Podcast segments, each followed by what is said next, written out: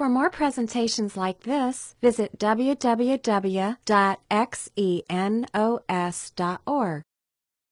Well, if you were here last week, you saw the Apostle Peter in Acts chapter 10 do something totally scandalous. First of all, he went into the home of some non Jews. and then he told a whole room full of non Jews about Jesus. and then, get this, when everybody in the room believed in Jesus, he baptized every one of them, said, Welcome to the church, and then spent the weekend there. no. Well, news of this, this bender, this Rumspringa, spreads like wildfire to the conservative Jews down near Jerusalem. And when he gets back to Jerusalem, he's got some splaining to do. Acts chapter 11, 1, the apostles and the believers throughout Judea heard that Gentiles also had received the word of God. so when Peter went up to Jerusalem, the circumcised believers criticized him. Yes, the circumcised believers.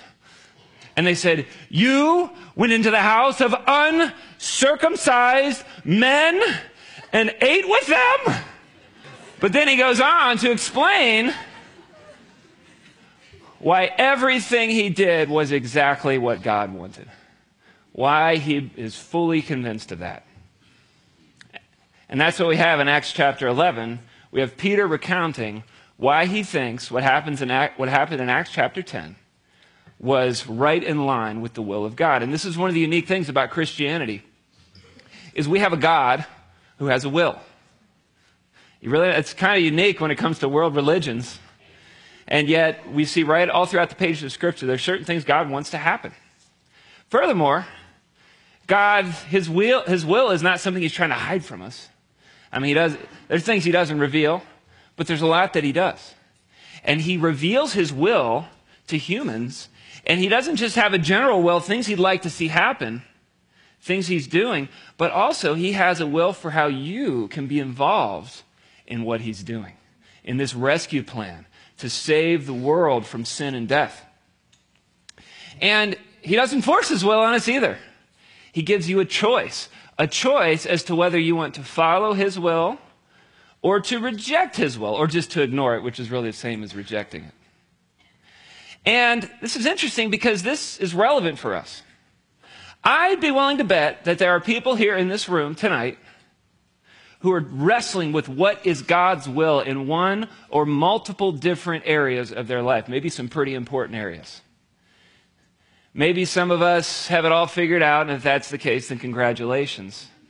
But I bet you there's a lot of people here that are trying to, to sense and discern God's will. And so, you should pay attention because we're going to read through Acts chapter 11. And as we read, we're going to read through it relatively quickly.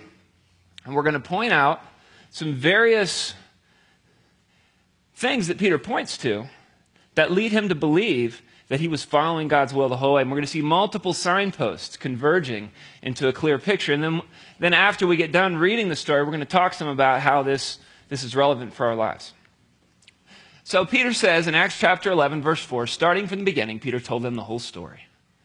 I was in the city of Joppa praying. Well, that's a pretty good starting point if you want to know the will of God. Prayer. This is where we stop and listen to what God might be saying, where we, we ask God questions about His will for our lives. God wants a relationship. Psalm 62 1 says, My soul waits in silence for God. And so this is where we, we quiet down, we listen to God, we ask Him questions, we allow God to guide our questions. We talk with God about recent developments in the thing we've been praying for His will on. Sometimes it can take months or years to really get clarity about God's will. And what God wants you to do is He wants you to stay tuned in, to watch, to talk to Him about further things you see unfolding. He wants to teach you some things. As He unfolds His will in your life, He wants to teach you wisdom. And that's what Peter's doing. He's looking for a chance. He, he ducks up to the rooftop at noontime, this kind of private, private room, to pray. Peter says, In trance, I saw a vision, something like a large sheet being let down from heaven by four corners, and it came down to where I was. Well, we talked about all this last week, but notice the parts that he's recounting. He says, I saw a vision. So here's another way that God sometimes reveals his will visions and dreams. Remember what Peter said back in Acts 2? He said, The prophet Joel predicted that in these latter days, when God's Spirit is alive in a new way through, through his church, that he says, Your young men will see visions, your old men will dream dreams. This is, this is a, a pretty direct, obvious, blatant way that God sometimes speaks to his people. You know, you do see this in Scripture. It's, it's pretty unusual. It doesn't seem to happen that often.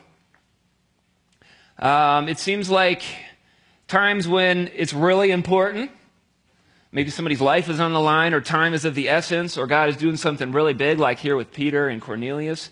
God will deliver a vision. Uh, even sometimes these visions, they can be kind of hard to interpret. It's hard to know what they mean.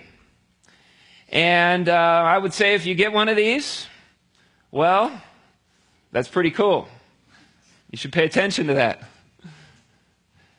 Peter says, I looked into it and I saw four footed animals of the earth, wild beasts, reptiles, and birds. Then I heard a voice telling me, Get up, Peter, kill and eat. I replied, Surely not, Lord. Nothing impure or unclean has ever entered my mouth. He's, he's recounting his reluctance to get on board with the vision that he got. The voice spoke from heaven a second time Don't call anything impure that God has made clean. He recorded the rebuke he got from the Lord, and he also says this had to happen three times. And then it was all pulled up to heaven again. well, then he says, right then, three men who'd been sent to me from Caesarea stopped in the house where I was staying. And so we see another way that God is revealing his will to Peter. He's got it, he's, he's doing it through prayer, he's doing it through a vision. And then we see this divine appointment. This is where God takes person A and he takes person B and he gets them to cross paths right at the same time. And some people might feel like, well, this was just a coincidence. These guys just happened to show up at this time. But the spiritually sensitive person will look a little deeper and say, maybe God is doing something here. And then he says, and then the Spirit told me to have no hesitation about going with them. And so this is a little different from that vision that he got this is what we would call inner spiritual prompting. Inner spiritual prompting. You know, it's, it's maybe a voice that Peter heard, but I know when I, when I get these, it's more of like an impression. It's almost like God is writing thoughts to my brain, and I, I know those are not from me. I know those are coming from Him. And so, as we mature in the Lord, we, we learn to recognize these we learn to listen for these. We come to, to rely on these. We, we look for the still small voice of the Holy Spirit.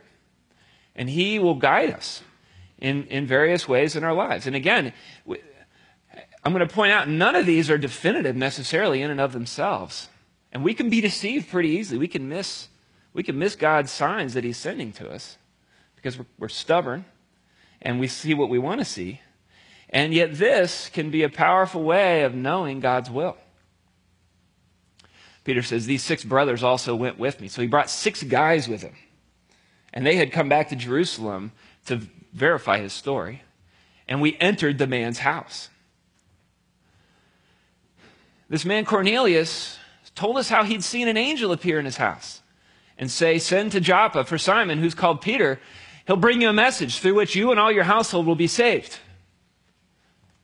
Well, we see another point here, don't we?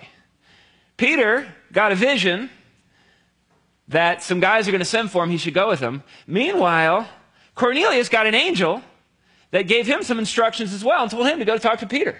Didn't we see this with Paul and Ananias in Acts 9 as well? What do we see here? This is what we call correlated leading. This is where two people, two Christians, or in this case, Cornelius doesn't even look like he was a Christian, but where two people will be thinking this, something They'll both be coming to the same conclusions, and then they'll go to talk about it, and they'll be surprised the other one was having the same thoughts. You'll see this sometime in home church leadership teams, for example, when a couple different leaders will key in on one issue all at the same time. Or a few different people will, have, will, will feel led to do this thing, And uh, they'll all start talking about it and they'll realize God's been kind of speaking to each one of us about this. And you might even have each person provides different relevant information that help to pull off whatever, whatever move God is calling on you guys to make. And so we see God leading Cornelius. We see God leading Peter, and they're meeting in the middle here at Cornelius' house. Peter preached this sermon. He says, As I began to speak, the Holy Spirit fell on them as he had on us at the beginning. Well, remember what happened in Acts 2, Pentecost? The Holy Spirit fell on all the Jewish believers there. This happens for the Gentiles as well. We see pretty obvious spiritual fruit being borne. We see God's Spirit getting behind this move that Peter made. If this is not something we should be going along with, then why did God give them the Holy Spirit? And this is something where you can look you look at, you look at a move or look at something you're doing, and if you see God's Spirit is behind this, actual objective fruit seems to be borne here, I would keep trying to do more of that. I would take that as a sign that this is from the Lord. Now, it's possible to have pseudo fruit that kind of looks like fruit but fades away. That's why it might help to get some, get some opinions from others, other mature believers. But, you know, it's, it's, it's not every day that God puts his spirit behind something and when he does, I would be reluctant to mess with that. I would keep trying to get more and more behind what he's doing. And, you know, in other words, if it ain't broke, don't fix it. So Peter says, I, I really think God was in this because of the, the spiritual fruit that it bore immediately. And obviously, God was affirming this. And he says, Then I remembered what the Lord had said John baptized with water, but you'll be baptized with the Holy Spirit. What is he quoting there? The words of, of of Jesus that he told the apostles. G- Peter was there for this statement. We weren't there for the statements of Jesus, but what we do have today is Scripture. We've got Scripture. Any leading God gives us is going to be totally consistent with His Scripture. The person who really wants to know the will of God is going to look to the Scriptures and try to find principles, direct statements. If I'm trying to discern God's will in an area, immediately my mind is indexing through the scriptures that I know, trying to think which scriptures are relevant. I'm asking other wise people who know the word, what do you think is relevant here in this situation? Trying to evaluate, is this from the Lord or is it not?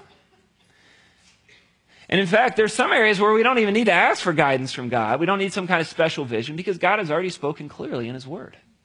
You know, the believer might be like, Oh Lord, send me a sign. Should I should have set aside time each day to get into your word.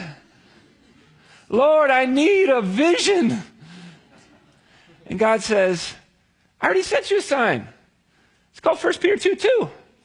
Like newborn babies long for the pure milk of the word. What do you think I mean by that? We say, Oh Lord, should I steal? God says, Thou shalt not steal. Oh God, I'm so depressed. I don't know what to do. I need a, a sign. I need a, a voice from the heavens. And God says, How about, how about you look at Acts 20, 35, where it says it's better to give than to receive. Are you trying to give? Are you taking? Are you thinking the more you take, the, the better you're going to feel? I said, love one another, and then your joy will be made complete. You wonder why you're depressed? Try practicing a lifestyle of love like Jesus lived, like he called on us to live, you might be surprised how that affects your life, affects your emotional life. And so, yeah, there's certain areas where God gives clear guidance, but there's other areas where it's not as clear. There's more complex decisions. But Scripture, you know, Peter says, look, this, what happened here, this was right in line with Scripture.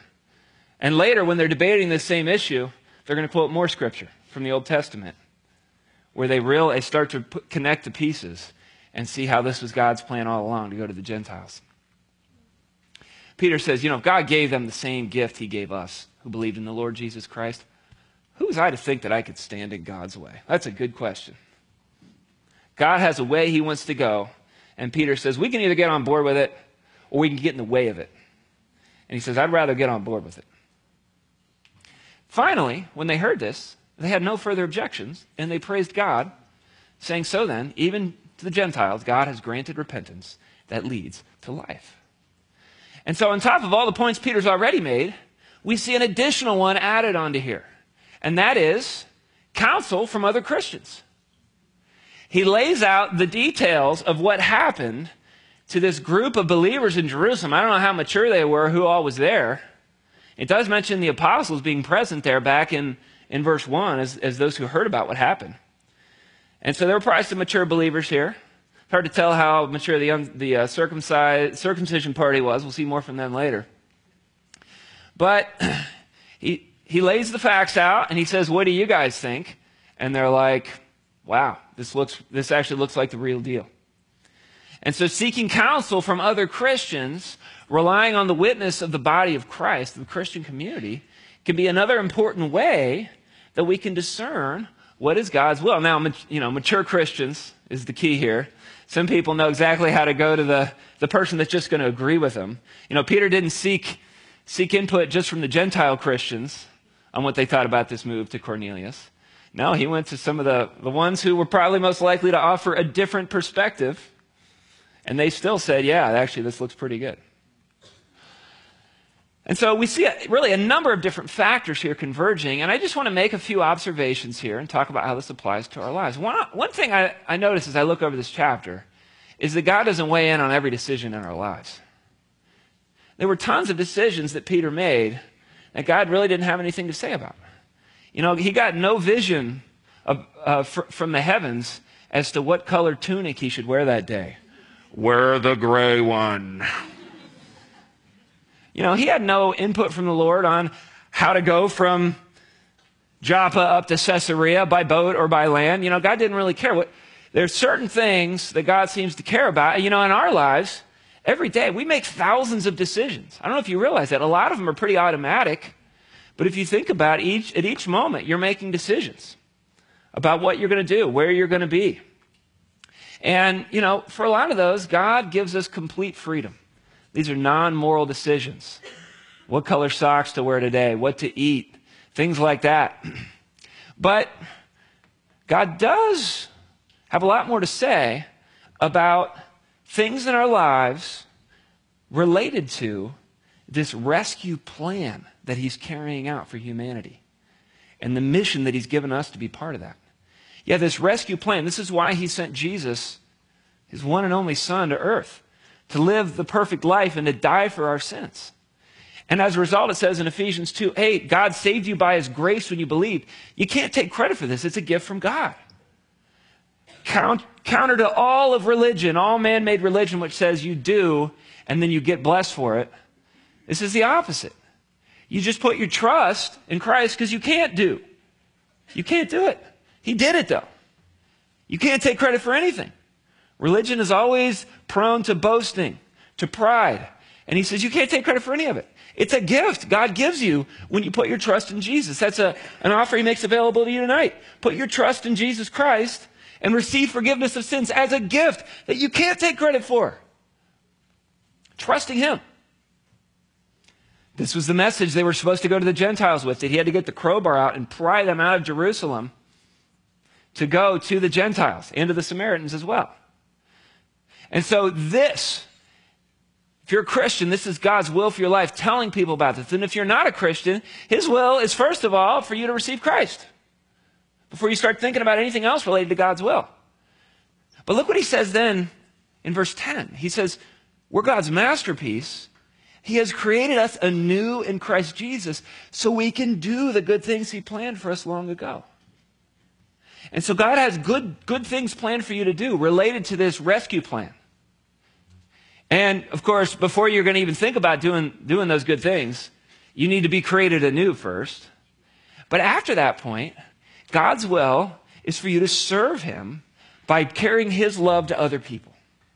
That should be the all consuming passion in your life. We saw that from, from Saul a couple of weeks ago. We see that from these early Christians. And so there's certain decisions in our life that are more directly related to our ability to carry out this plan. Because when we get to the end of our lives, which is our lives are very short, you're going to be there before you know it. You're going to be standing before God after your death, and He's going to ask, What did you do with what I entrusted to you? How did you live for eternity? Not for the world that was perishing, but how did you lay up treasures in heaven, in the words of Jesus?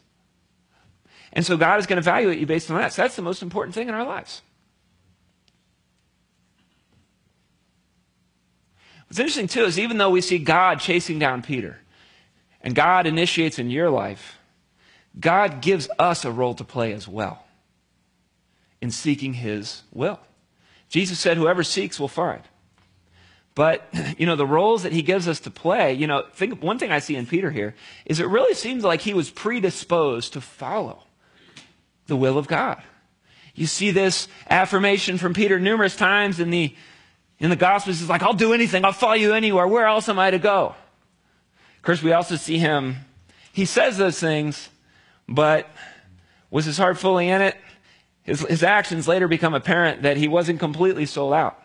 But if you go to God and you, you go looking for his will, but you're not, you, you've already decided ahead of time, I'm not going to follow him, or you're deciding, uh, you're deciding, well, let's see what it is first, and then I'll decide if I'm going to follow.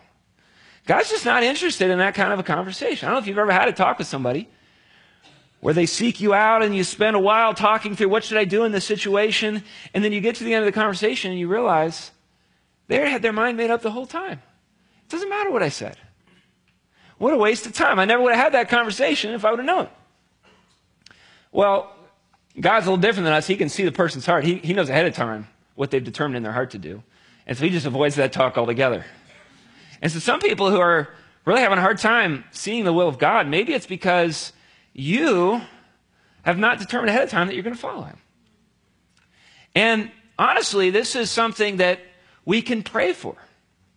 You know, in our prayer lives, you know, we see Peter stop to pray, stopping to listen. That's when God shut up and, and started speaking. It's almost like God was like, I was waiting for you to shut up. I was waiting for you to stop so I could start talking. I was waiting for you to sit and listen to me. And that's what God's saying for some of us. You know, it's almost like He's sitting there on our couch and we're just zipping through the room and He's like, ah, yeah, okay. And then we zip back to him and He's like, hey, I'm, yeah, all right. And He's like, you know, I can wait until you want to sit down and talk to me.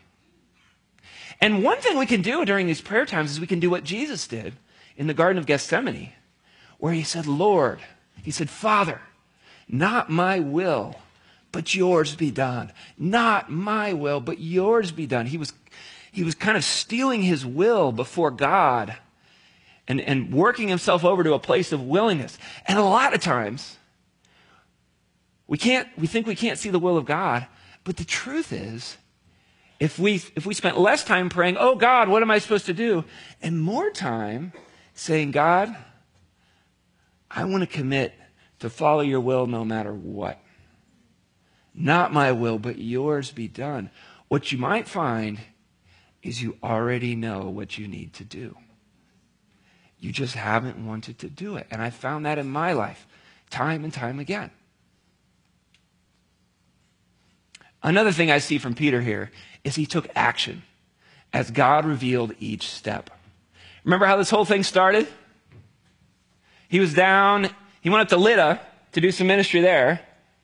And that was going pretty good. God was affirming that. That was bearing fruit. And then he got a message from a little further out, 10 miles further in Joppa.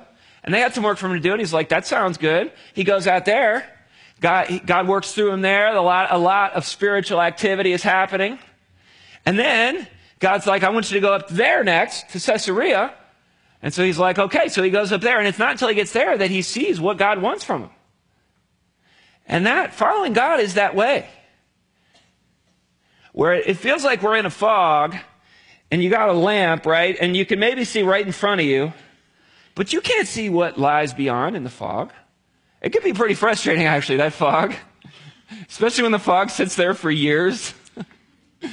but and there's sometimes where you can't even see to take a step. And you got to just wait there. And that's rough. I've been there. Kind of am there right now in several things in my life. And God says, look, just take the next step when I show you.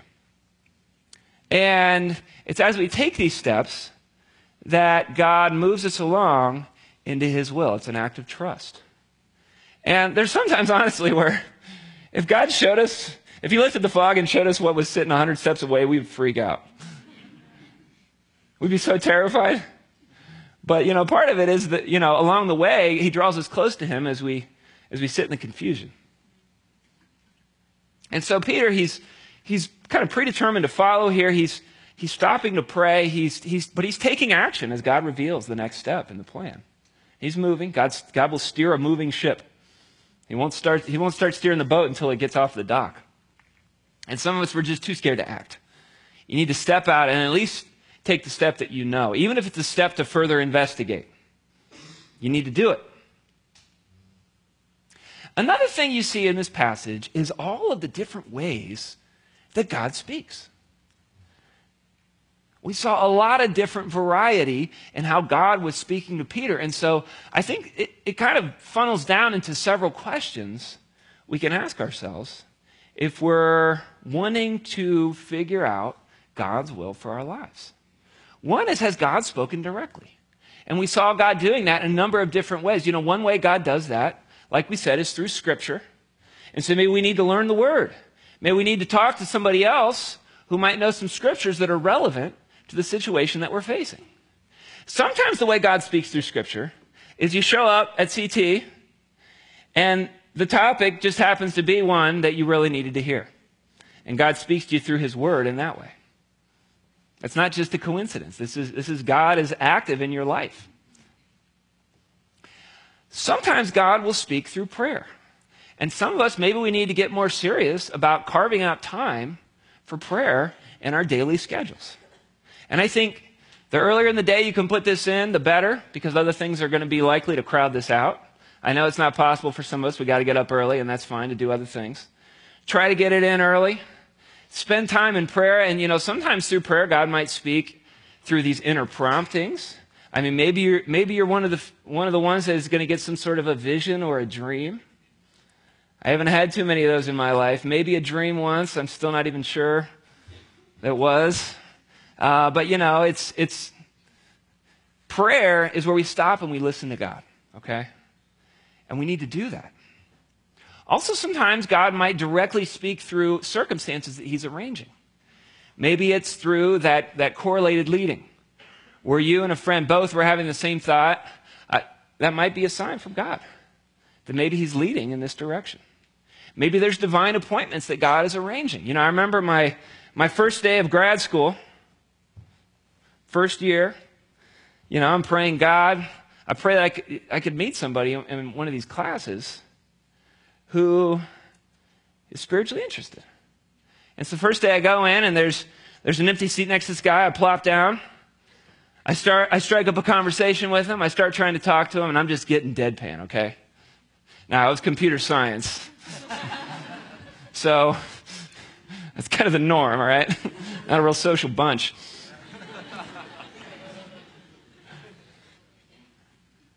And so, you know, I kind of try. I was like, well, that's, that's frustrating. Next day I go, and the same seat's open next to that guy. But then I look, and there's another seat open next to another guy. Plop down there, strike up a conversation with that guy. We end up becoming really good friends. He was a, a Christian who was n- not at all walking with God. He joins our home church, becomes a worker there.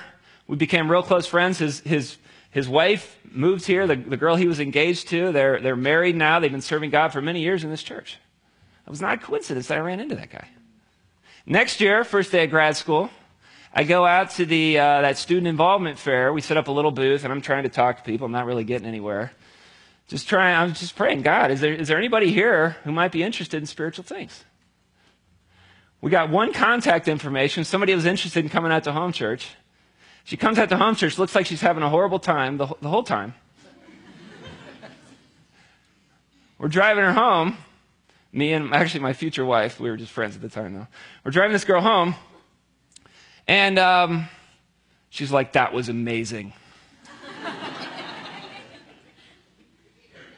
she's never stopped coming since. Okay, she's brought several people who became Christians. They brought several people as as a home church leader who's planted multiple groups in high school and college. And, uh, you know, I, I, had no way of knowing of the thousands of people that went through the Oval that day that that was the one that I was supposed to talk to. And yet, God did. And He kind of arranged things. And so, in hindsight, I can say that was God's will. Another question you can ask is this What do others think? What do other people think? This is where seeking counsel comes into play. Proverbs says, In an abundance of counselors, there is safety.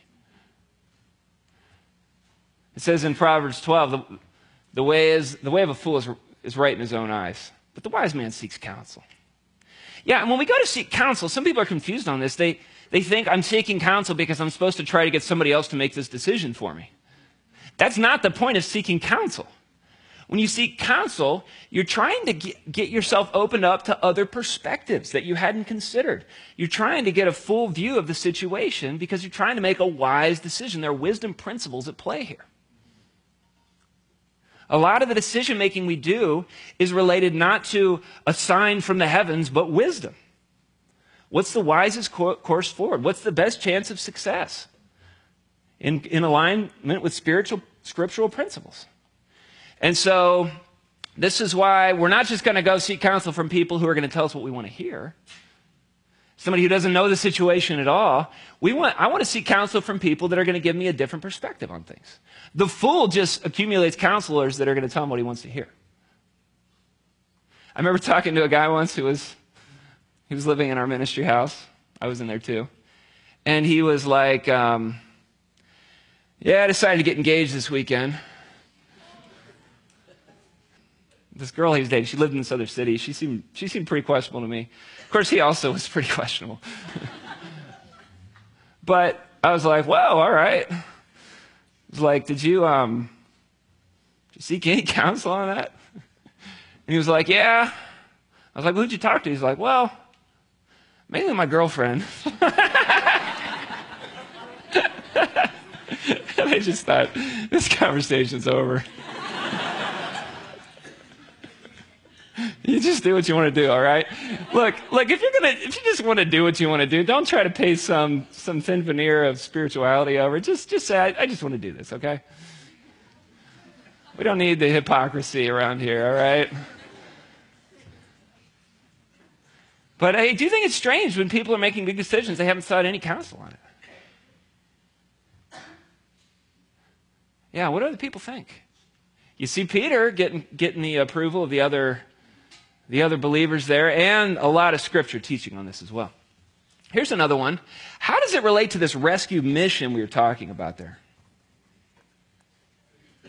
You know, there's certain decisions that are going to have a huge impact on your ability to do ministry.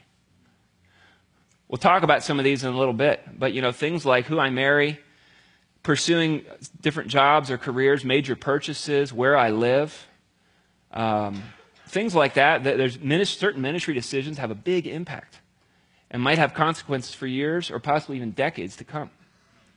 And so, how closely does this decision relate to the mission God has given me? That's something to consider.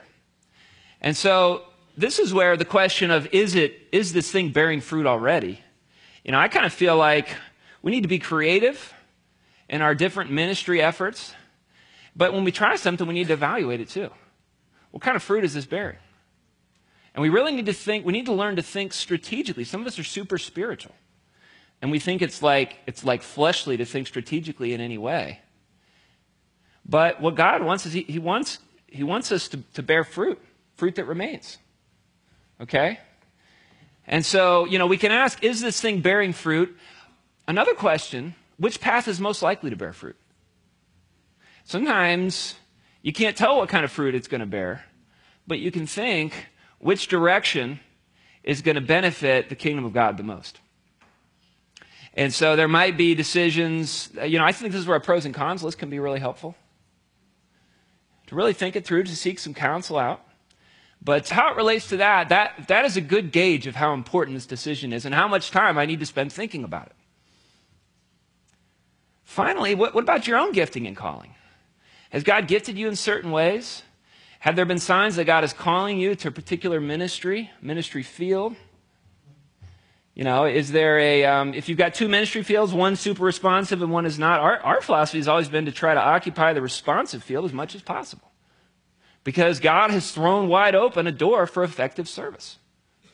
You see Paul reasoning this way, like he says in 1 Corinthians 16, he says, I'm going to stay at Ephesus longer because God has thrown wide open a door for service. And there's a lot of adversaries. You know, he's not like, I'm going to stay here because, you know, the Holy Spirit is just telling me that. I just got a feeling. No, he's like, look, God's moving here. things are hot right now and there are threats and I just can't leave yet. And so I need to see this through before I can move on to the next place. And so he had a certain calling. You know, Peter, he was very, very uniquely gifted for this thing that God called him to do there, wasn't he? He was the, the leader of the apostles, the guy with the keys to the kingdom. He was, he was pretty well suited for this thing, this good work that, that God had stored up for him from before the, the foundations of the world. A fourth and final one, if you're not really getting much from these others, this is one we can ask. What do you want to do? Some of us think, well, if I want to do this, then that must not be the will of God. Because God is bad and He wants me to be miserable. You know, our own preferences really come in a lot on these, on, you know, things like ministry to pursue, friendships to pursue, areas like marriage, areas like career. You know, these are all areas where, all things being equal, you know, we've got certain preferences in these areas. And I think I always felt like, well, you know, God's going to try to make me marry somebody who's really ugly who I'm not attracted to. And I, I kind of had these suspicions of him, or God's, he's going to want to make me work a job that I hate. And it's like, why would you think that about God? Is he that sadistic? You know, he, he's kind of he's kind of made you a certain way with certain preferences, and yeah, these preferences need to be channeled. They might need to be corrected in some cases. But at the same time, a lot of times they, they can be pretty legit. And so that's another thing to keep in mind here as we're trying to figure out the will of God. What should I do in this situation? I want to just spend a little bit of time in application here. What are some decisions where it's especially important to seek God's will? I mentioned these already, but something like taking a job or pursuing a career can have a huge impact on your ability to serve God. Going after a career that's not going to be high paying enough, that can leave you working super long hours. It can be really destructive to your future family because you got to be you got to work so many hours just to scrape by and make ends meet. We should try to plan for a career, and I'm talking especially to you guys. I, I hope that we're thinking in, when, we, when we're thinking about marriage and family someday, if God does give you kids, that we're trying to plan so that mom or at least one parent can stay home with those kids while they're little, when they really need the, the parent there at home. And so that just means we're going to have to make enough money to support a family. There's also, you know, some jobs require tons of travel. Some jobs are super demanding.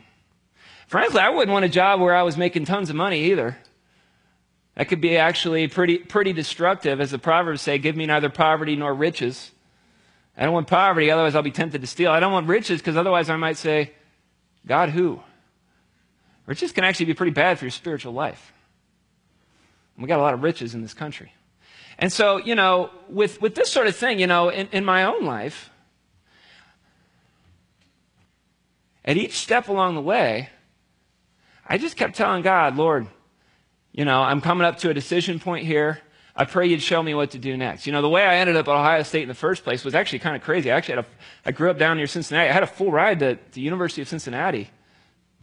And uh, for some reason, I ended up turning that down to come up here to Ohio State. I think part of what it was was um, I was lonely and kind of nerdy. And uh, I took this computer science course and found I had a real knack for it. I really enjoyed it. There was this dude in that class who was super cool and just took this liking to me for some reason. I don't know why. And um, so I found I enjoyed doing that, you know, programming. And this dude was like, hey, I need a roommate for Ohio State.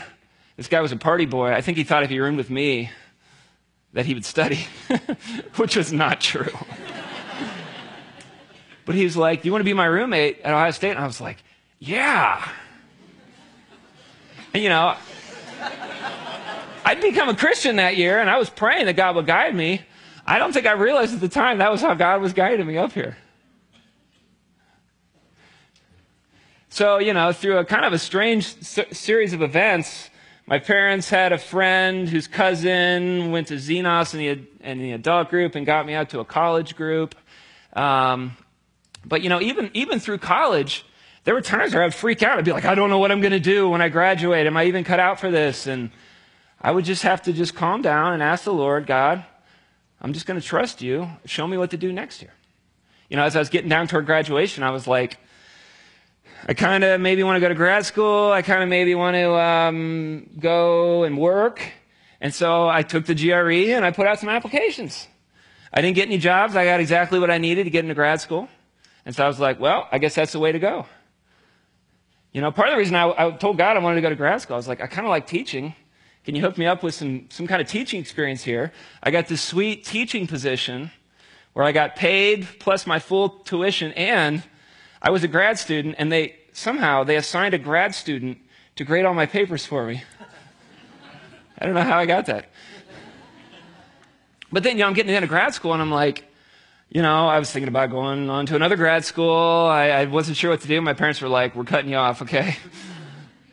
I was thinking maybe I'd like to teach at a college, but you know, all the options I pursued there, the door slammed in my face and I got this one job offer. And I wasn't making as much as I wanted to, but in hindsight, I'm glad that I wasn't making as much as the rest of my buddies. I got used to living on less.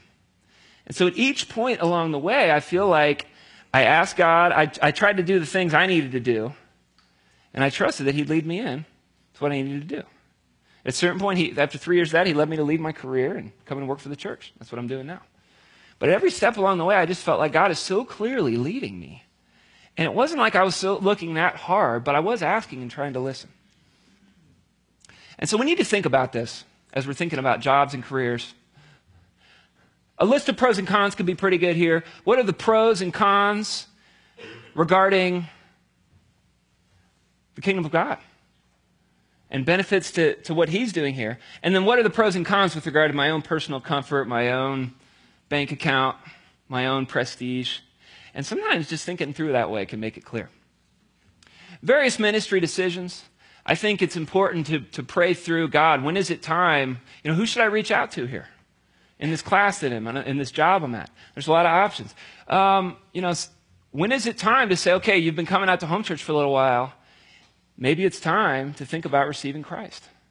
You know, if, if we're going to enter into a discipleship relationship where I'm meeting with a younger believer to help them grow, that's a big decision. We want to be praying about that. Big purchases, buying a house, buying a car. I see people make really foolish decisions that lock them up financially with tons of debt and really limit their ability to serve God, limit their options, and bring a bunch of stress into their life. Like when getting a house, don't, don't, don't go for the, the biggest house that the realtor will show you. The bank is going to loan you way more money than you can afford, okay? They're basing it on two incomes.